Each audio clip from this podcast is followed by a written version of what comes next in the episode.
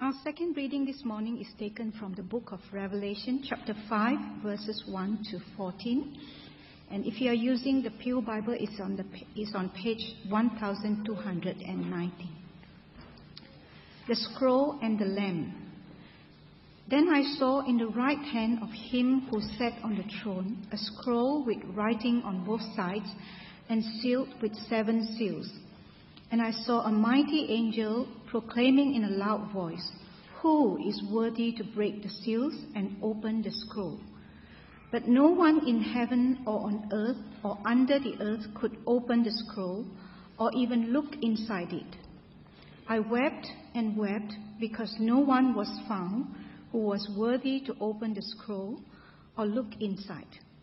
Then one of the elders said to me, Do not weep. See, the lion of the tribe of Judah, the root of David, has triumphed. He is able to open the scroll and its seven seals. Then I saw a lamb, looking as if it had been slain, standing in the center of the throne, encircled by the four living creatures and the elders.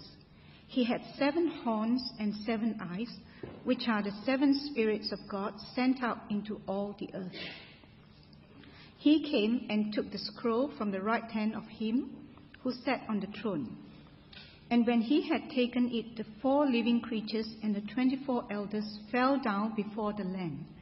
Each one had a harp, and they were holding golden bowls full of incense, which are the prayers of the saints. And they sang a new song.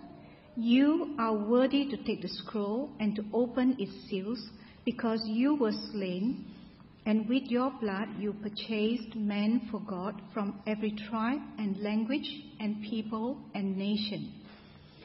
You have made them to be a kingdom and priests to serve our God, and they will reign on the earth. Then I looked and heard the voice of many angels, numbering thousands upon thousands and ten thousand times ten thousand. They encircled the throne and the living creatures and the elders. In a loud voice they sang, Worthy is the Lamb who was slain to receive power and wealth and wisdom and strength and honor and glory and praise. Then I heard every creature in heaven and on earth and under the earth and on the sea, and all that is in them singing, To him who sits on the throne and to the Lamb be praise and honor and glory and power forever and ever. The four living creatures said, Amen. And the elders fell down and worshipped. This is God's word. Thank you, uh, for reading uh, that chapter for us this morning, Revelation chapter 5. And friends, as we uh, come and look at this chapter, let's uh, come to our God, seeking His guidance, His understanding of this word this morning. Heavenly Father, we thank you for your word. We pray, Lord, that you speak, speak to our hearts through it as we gaze upon the splendor and majesty of the Lion of the tribe of Judah, the Lamb of God, as we gaze into the very throne room of God this morning. In Jesus' name, Amen. Well, friends, as you know, um, it's good to be back on the pulpit, good to be back to preaching after a few weeks away. Um, it's nice to be refreshed as well. And uh, while we were away, I, um, we did go uh, to the Barrier Reef and uh, got into one of those big boats and uh, took us out into the Great Barrier Reef. Now, I'm not a very strong swimmer. Are we any any weak swimmers here? Just, just slowly raise your hand. It's okay. I'm, I'm not a very strong swimmer, so I put the. They gave us the, the, the all the swimwear and the flippers and the snorkeling gear and all of that, and I'm thinking, man, how am I going to survive this thing? Anyway, the boat's right in the middle of the ocean there, and uh, and so people are jumping out from all sides, and here is Chris. Now I'm thinking, what should I do? This is, I'm going to go down here. How am I going to come up? The rest of the family is all over the place. I can't even see them. They are enjoying the good life anyway. So I went in as well. And I didn't go that far. I always kept my distance close to the boat so that just in case something happens, I can come back. But you know what? And if you've done snorkeling and you've seen the Great Barrier Reef or other places, it's a different world down there, isn't it? It's just magnificent. Actually, it's quite amazing. You put on the goggles and you see, oh, it's another world. It's absolutely stunning. I wasn't able to see so much as the rest of my family did. They came and bragged to me, oh, you should have seen this and you should have seen that. And well, I said, well, I saw what I saw and that was sufficient. and so they thought they should give me some swimming lessons. So I'll be hopefully doing some swimming lessons so that next time I go, I'll be just saying goodbye to them and just go anywhere I want. The point of the matter is, you know, when you put those goggles on and you go down, you see things. Today, we are given a glimpse. We are not there in the throne room in the presence of God right now. But through John, through the grace of God, through the Spirit of God, we are given a captivating vision here, right into the very presence, into the throne room of God. And we put on those spiritual goggles, as it were, and we look, as John explains what's going on, and we see a mighty world of reality right in the presence of the living God. And when I was preparing this and working through Revelation, I always stopped in the, the preparation of, my, of the message, stop writing. I take some time out to go back, to reflect, to think, and I'm always amazed. And I come back to writing the text again, I think, God, you're just so awesome. And using guys like me to explain things that are beyond what any human can explain. And so we're given a glimpse today, again, into the very throne room of God. And the text speaks about a scroll. We're going to look at Revelation uh, chapter 5, verses 1 to 8. Uh, just two points this morning. One is the scroll. And secondly, we'll focus on the conqueror. Because what we see today is a conqueror as well. And that's why we sang, Yours be the glory, risen and conquering son. Well done. All right? And we see the conquering Savior here. And uh, we see the scroll that's been mentioned as well.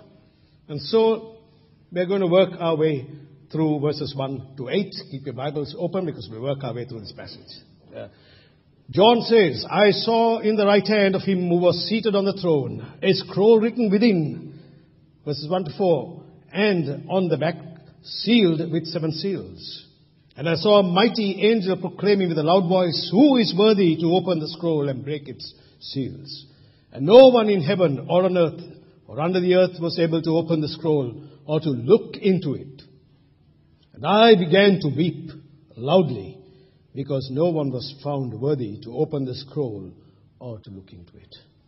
You see, friends, John continues to reveal to us, to God's church throughout the ages, what he was given to see. He tells us what he further sees in the very throne room of God. He tells us that he saw in the right hand of him who was seated on the throne a scroll. The words of the right hand, the right hand of God signifies strength, signifies power, signifies the powerfulness of our God in his right hand. And notice that this one who is seated on the throne is one who is sitting there. There is a throne room in heaven. And the one who is seated there is none other than God Almighty Himself. The one on the throne is the God of heaven and earth, as we saw last time when we looked at Revelation chapter 4, and let me refer to that passage very quickly. Revelation 4 verse 3. And he who sat there had the appearance of jasper and carnelian, and around the throne was a rainbow that had the appearance of an emerald. Indescribable is this God. He governs, he rules, and nothing goes past him without his knowledge. And so, friends, we see here this morning that this God is enthroned. The psalmist describes him, for example, in Psalm 139, that he is all, all knowing, he is all powerful, and he is all present. If you want to use the Latin phrase, you might use the omniscience of God, the omnipotence of God, the omnipresence of God. He is all knowing, all powerful, all present. And in his right hand, he holds a scroll. Now, a scroll normally had writing on the smooth side of the scroll, on the inside. But this scroll, however, had writings on both sides, suggesting to us this morning that the scroll is completely filled. Now we read of a scroll in uh, Ezekiel chapter 2, 9 and 10. It's on the screen. And when I looked, behold, a hand was stretched out to me, and behold, a scroll of a book was in it. And he spread it before me. And it had writing on the front and on the back. And there were written on it words of lamentation and mourning and woe. Notice, friends, in Ezekiel's vision, the scroll in the hand of God was not sealed, but was spread out before him. And now notice the contrast here with this scroll in John's vision. The scroll that John sees is sealed with seven seals. And we read of these seven seals of the scroll in Revelation chapter 6. Now, what is this scroll? What is it that's been written on it? What do we read? Well, this scroll could contain many things. It could contain his plans. It could contain his promises. It is a heavenly book that contains God's plan and also perhaps the destiny of the world. But I think that this scroll, my understanding and looking at the text in a wider context here, I think it gives us the idea that it gives us the whole or the future purposes of God. Depending on what has been written in this scroll when the seals are broken. And all this depends on someone who is able to break open the seals and unravel the plans and promises for, of God for His people, His church, and this universe. Dr. Um, uh, William Hendriksen, one of the great uh, theologians, puts it this way about the scroll. It represents God's eternal plan, His decree, which is all comprehensive. It symbolizes God's purpose with respect to the entire universe throughout all history and concerning all creatures in all ages and to all eternity. So, this scroll is the perfect plan of God written for the entire universe and for its future. It's revelation given to us in the book of Revelation. And so we read that this scroll had writing on both sides, as I mentioned. Nothing is missed out. Nothing has been left out of this scroll. And this scroll has seven seals, symbolizing completeness. And John is saying, look at your Bibles in verse 2. I saw a mighty angel proclaiming with a loud voice, Who is worthy to open the scroll and break its seals? And angels shouting with a loud voice.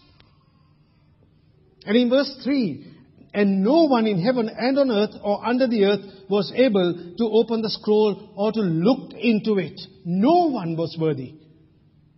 Not one was worthy to open it. And notice what happens to John. What does John do here? What's your text saying to us this morning? He's, he's weeping. Now remember friends, John is about in his 90s. Alright? John is in his 90s. He's banished in the island of Patmos. He is there because of his faith in Christ. And he's a 90 odd year old man. And I tell you, there's nothing more sad to see a man in his 90s weeping, right? Maybe not for you, but for me in an, in an Asian culture, I was always brought up to respect your elders. I remember once sitting down when there was a man older than me uh, standing up at a function. My mother said to me, Come on, man, up. Give that guy, give that man a seat. Of course, I obeyed and gave him the seat. We respect our elders, don't we? But to see a 90 odd year old man weeping, that is sad. And yet John is weeping. He is crying. You see, he weeps because he knows that there will be no salvation, there will be no justice unless someone can fulfill the plan of God as revealed in this scroll. We think of Jesus himself. Remember, Jesus wept. When? When Lazarus died? The shortest text they say in the Bible? He wept. But he wept again some, at another place. Remember the Gospel of Luke? Jesus wept over Jerusalem. As he came into the place, he wept. Why did he weep over Jerusalem? He wept because of their unbelief. He wept because they had not trusted him. And as I was preparing this text, friends, I was thinking to myself, do we weep for the lost? When is the last time that you and I actually wept for the lost? When is the last time we prayed for someone perhaps in your family or a friend or someone else who does not know Jesus Christ? Do we weep for this world? Yeah? When we see and when we hear the things that's going on around us in this world, it is so scary, but it is a lost world. Yes? Our great city of Melbourne supposed to be one of the great cities to live in the world, and I'm not putting this city down at all. I think we are so thankful to live in such a beautiful country like Australia. I said to Rose, we, we have traveled, by God's grace, more overseas than, than I have traveled actually in Australia. I went to places like Port Douglas and I thought, wow, that is great. I actually see a coconut tree there. Reminded me straight of Sri Lanka. Why do I need to go to Sri Lanka? I can sit in my backyard and see the, the, the palm trees with coconuts on it. That's fantastic. Such a great country we live in. But we also live in a place where there's so much of violence, isn't it? And brokenness, and sadness, and tragedy, and killings. And we ask ourselves, what is going on? It's weeping and then, friends, oh, to all elders here this morning, verse 5. And one of the elders said to me, Weep no more, John, weep no more.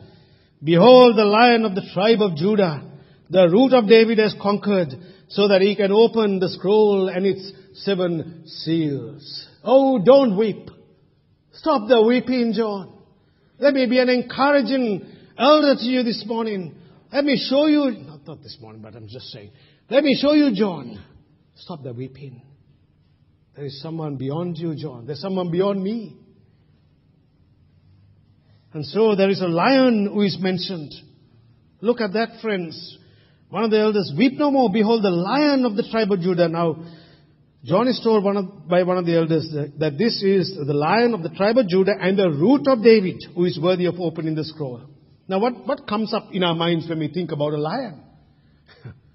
a scary beast, right? You wouldn't want to go and pat a lion on its head. Good morning, lion. How are you today? I don't think we'll ever do that. Right? Because a lion is a majestic beast. It is the king of the jungle, if you want to say it. We think of the lion and the lion Aslan, don't we? This is the conquering lion here of the tribe of Judah and takes us right back, friends. Will bring us right back into the Old Testament. And um, look at the phrase there in, in Genesis chapter 49.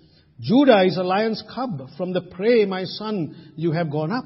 He stooped down, he crouched as a lion, and as a lioness who dares rouse him. The scepter shall not depart from Judah, nor the ruler's staff from between his feet, until tribute comes to him, and to him shall be the obedience of the peoples. You see, Judah is called a lion's cub. And here in Genesis 49, Jacob blessed his 12 sons and he singled out Judah as the tribe from which the ruler will come forth and the scepter will not depart from Judah. And so Jacob prophesies that this ruler will come from the tribe of Judah. And so we have the designation here in Revelation of Jesus as the lion of the tribe of Judah.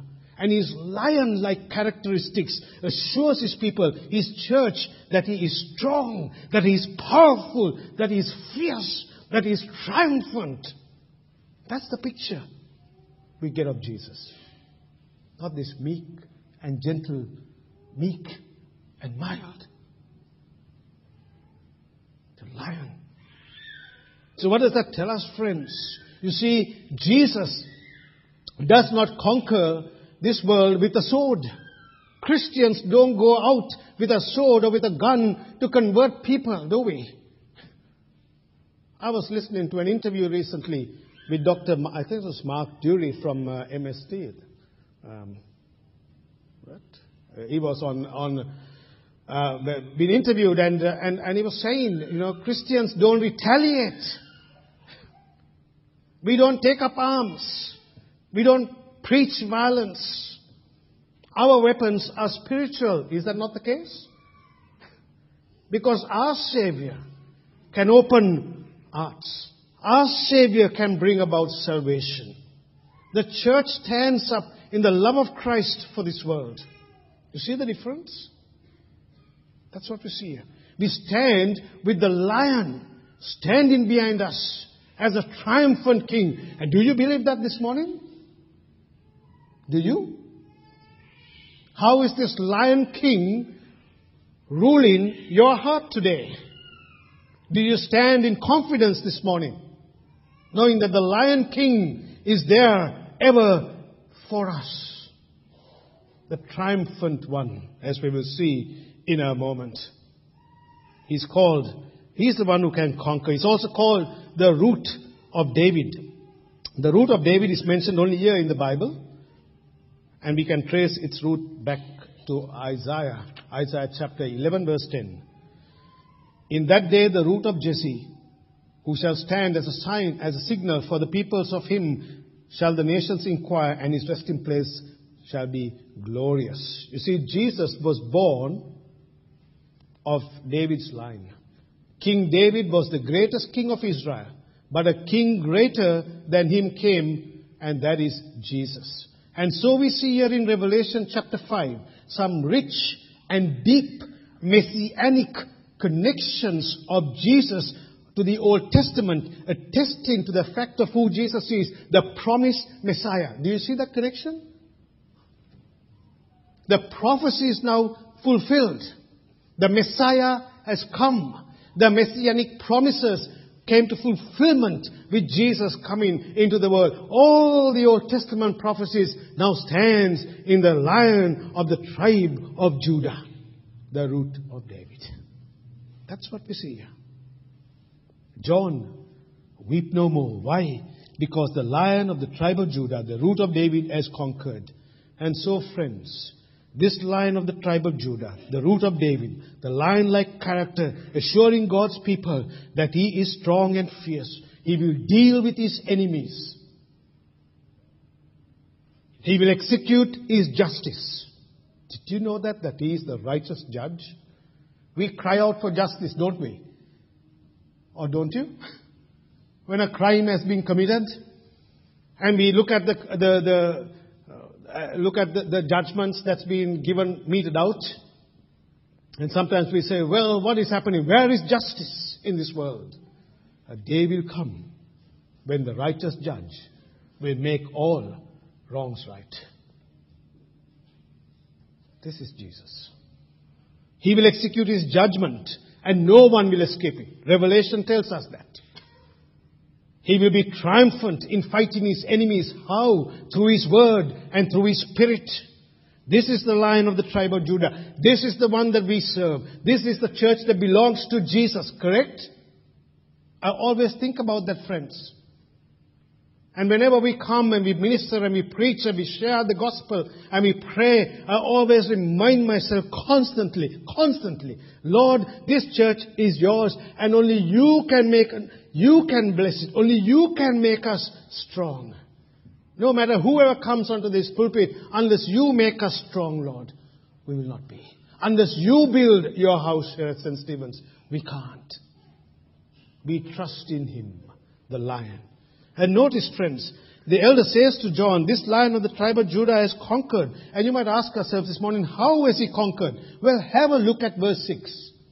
Please, in your Bibles. What does verse 6 tell us? And between the throne and the four living creatures and among the elders, John, come, come, John, see something. Between the throne and the four living creatures and among the elders, I saw her. Anyone?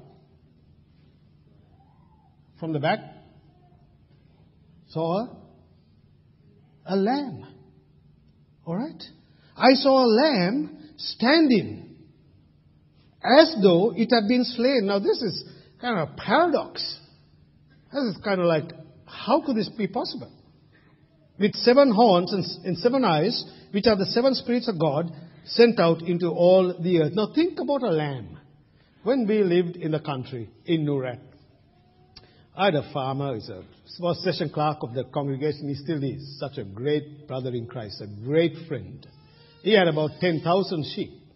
And I often went to his farm. Believe it or not, I had the, I sat on the back of the ute, he was driving, we got the sheep dogs, and I thought, this is fun, man. This is fun. No seat belts, nothing, all over the place, right? And the sheep are coming, come, go, go, go, go, get those. And this guy, now, I must say, um, I love meats. Uh, I was not, I'm not particularly inclined to eat lamb, but sometimes I do. It's nice. But this guy always killed his lamb and sheep and kept there in this uh, cool room. Anyway, one day he said, you have little kids there at home, Chris, why don't I give you a little lamb? And so we brought this little lamb, and it was in our backyard. And we had chooks, and we had eggs, and you can do that in the country, right? And the little lamb, ba, ba, ba, ba. I said, from that time onward, don't eat lamb chops. You can't. There's no way. Bah, bah, bah. And we fed it milk, the little bottle. I still remember that. The girls, the Sean was still a bit too small to do it, so feeding the milk. And, and so they gave it a name. I forget the name. And after he, the lamb grew, we gave him back to the farmer. I don't know what happened to him. But we began to have an attachment with this lamb because it's so lovely, so beautiful, the little lamb. But here we have a picture, friends, of a lamb. Right? He saw a lamb as though it had been slain, and this lamb was unique as well. It had seven horns with seven eyes.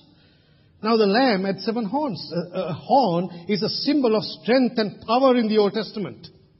Symbol of strength and power. You can look at Deuteronomy and so forth. Similarly, a horn is a symbol of strength and power throughout the book of Revelation. And as I mentioned previously, the number seven in the book of Revelation signifies fullness and completeness. Therefore, seven horns signify complete power. Seven eyes are the seven spirits and confirms the, signifies the fullness of the Holy Spirit. So this lamb was no ordinary lamb. What a sight it must have been for John. And the question is, why a lamb? Very quickly, let me go through. Genesis chapter 22. You know Genesis chapter 22? Remember God called Abraham to sacrifice whom? His son Isaac. Remember that story? And so Isaac is gone, he's, he's got Isaac, he's got the wood, he's got everything, and he's taken Isaac up, and Isaac asked the father, Where is the sacrifice? Where is the sacrifice? And Abraham, in obedience to God, takes this knife, he's tied Isaac there, and about to slay his son. And God stops him. And right there, in the thicket, there is a ram that's being caught. Now, some people would say a lamb.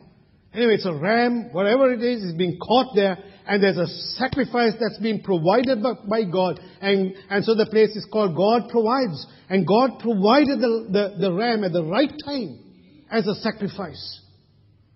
Substitution is the idea. It should have been Isaac. The lamb is given. Exodus chapter 12, the Passover. Remember where God asked his people to kill the lamb without blemish and put some blood on the doorpost and the lintel. And as the angel of, as God passed by, he would not strike the homes that had the blood sprinkled on it, the Passover. And then, John chapter 1. What a beautiful picture. John the Baptist. The next day he saw Jesus coming down toward him. and said, Behold, who? The Lamb of God. John the Baptist. The point I want to make, friends, is that all of these references point to the way of the atonement for sin, which was heading towards a definite goal, the death of Jesus. And so Isaiah says this. He was oppressed, he was afflicted, yet he opened not his mouth, and then, like a lamb that is led to the slaughter. Who is this lamb? It's Jesus. Do we see that? It's a lion of the tribe of Judah. It's a lamb who had been slain. But this lamb is now standing. How is it possible? How is it possible for a slain lamb to stand? You'd expect that lamb to be on, a, on its feet in a heap, right? But this lamb is standing. What's it saying, friends? That the slain lamb has now conquered death. The slain lamb has conquered sin. The slain lamb has conquered Satan and death itself. You know, while I was away on holidays, I took a bike regularly in the mornings for a bike ride for about an hour. I loved it, going around Port Douglas, all that area. But every morning I go past a cemetery. If you've been there, you know that there's a cemetery there. Anyway, one morning I went there and I saw two young people. And I saw them having a phone in their hands, thinking like, they're walking through the graves. What's going on here? Are they lost? Are they looking for, I said, is that their GPS or something? Then suddenly I realized it dawned on me it was the Pokemon Go. They were looking for Pokemon amongst the grave, I think. That's, that was what's happening. They're saying, yeah, this side, that side. It didn't strike on me at the time. Thinking, man. Anyway, the point is, I stopped and I also read the epitaphs on the graves. Goes back to 1883, some of those graves. And some of those graves had biblical text on them. And I thought, what a revelation of the time that they lived at the time. The Bible, the scriptures meant a lot to them. To see death as you drive, as you, as I ride, as, as you ride past, I thinking, one day, one day, unless Christ comes before that, I will be the late Ananda Christopher Sirivira dead. But thanks be to God that He has conquered the grave. Yes? And today I live not by my own strength, but by the power of the lion of the tribe of Judah, the triumphant Savior who lifts me up when I'm down, who gives me strength when I need it, who gives me the power of His Spirit when I feel so alone, who has died for me at the cross and who has been raised on the third day. That is done for you, friends. Has He not? And this triumphant Lamb this Lamb who was slain, who stands victorious as the risen Jesus and is there with you every day, every moment, every step of the way. Yes, Amen. Is there an Amen? Yeah. That's the Savior. That's our great God. The Lamb takes the scroll. This lion is the only one who is worthy. This Redeemer is both lion and lamb, and he stands in the very center of the throne. Look at verses 7 and in verse 8, friends.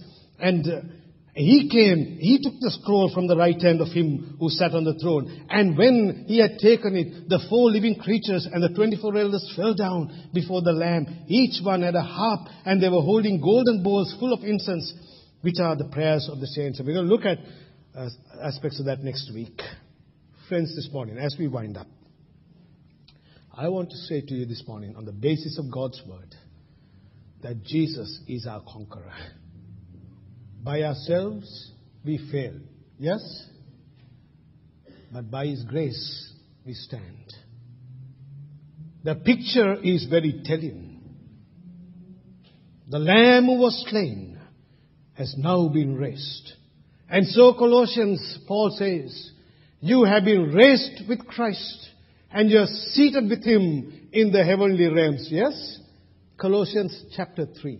Ephesians tells us that we are seated with Him in the heavenly realms. How? Because the picture is telling the slain lamb stands and so it is with God's people.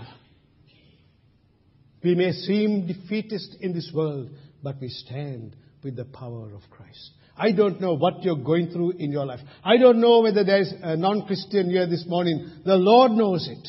But if you are a non-Christian here this morning and you don't know Jesus and you're struggling and you're asking the questions, friends, look, see, behold, believe, come to Jesus. And to those of us who know Him, oh friends, like the elders, and next week we will see, it's only a response of worship. What a blessing, eh? So the question to you this morning, and let me refer to Romans chapter 8 very quickly, 37, 39. In knowing all these things, we are more than conquerors by ourselves. Is that what the text says? You might say, Chris, throw a tomato at you if you say that.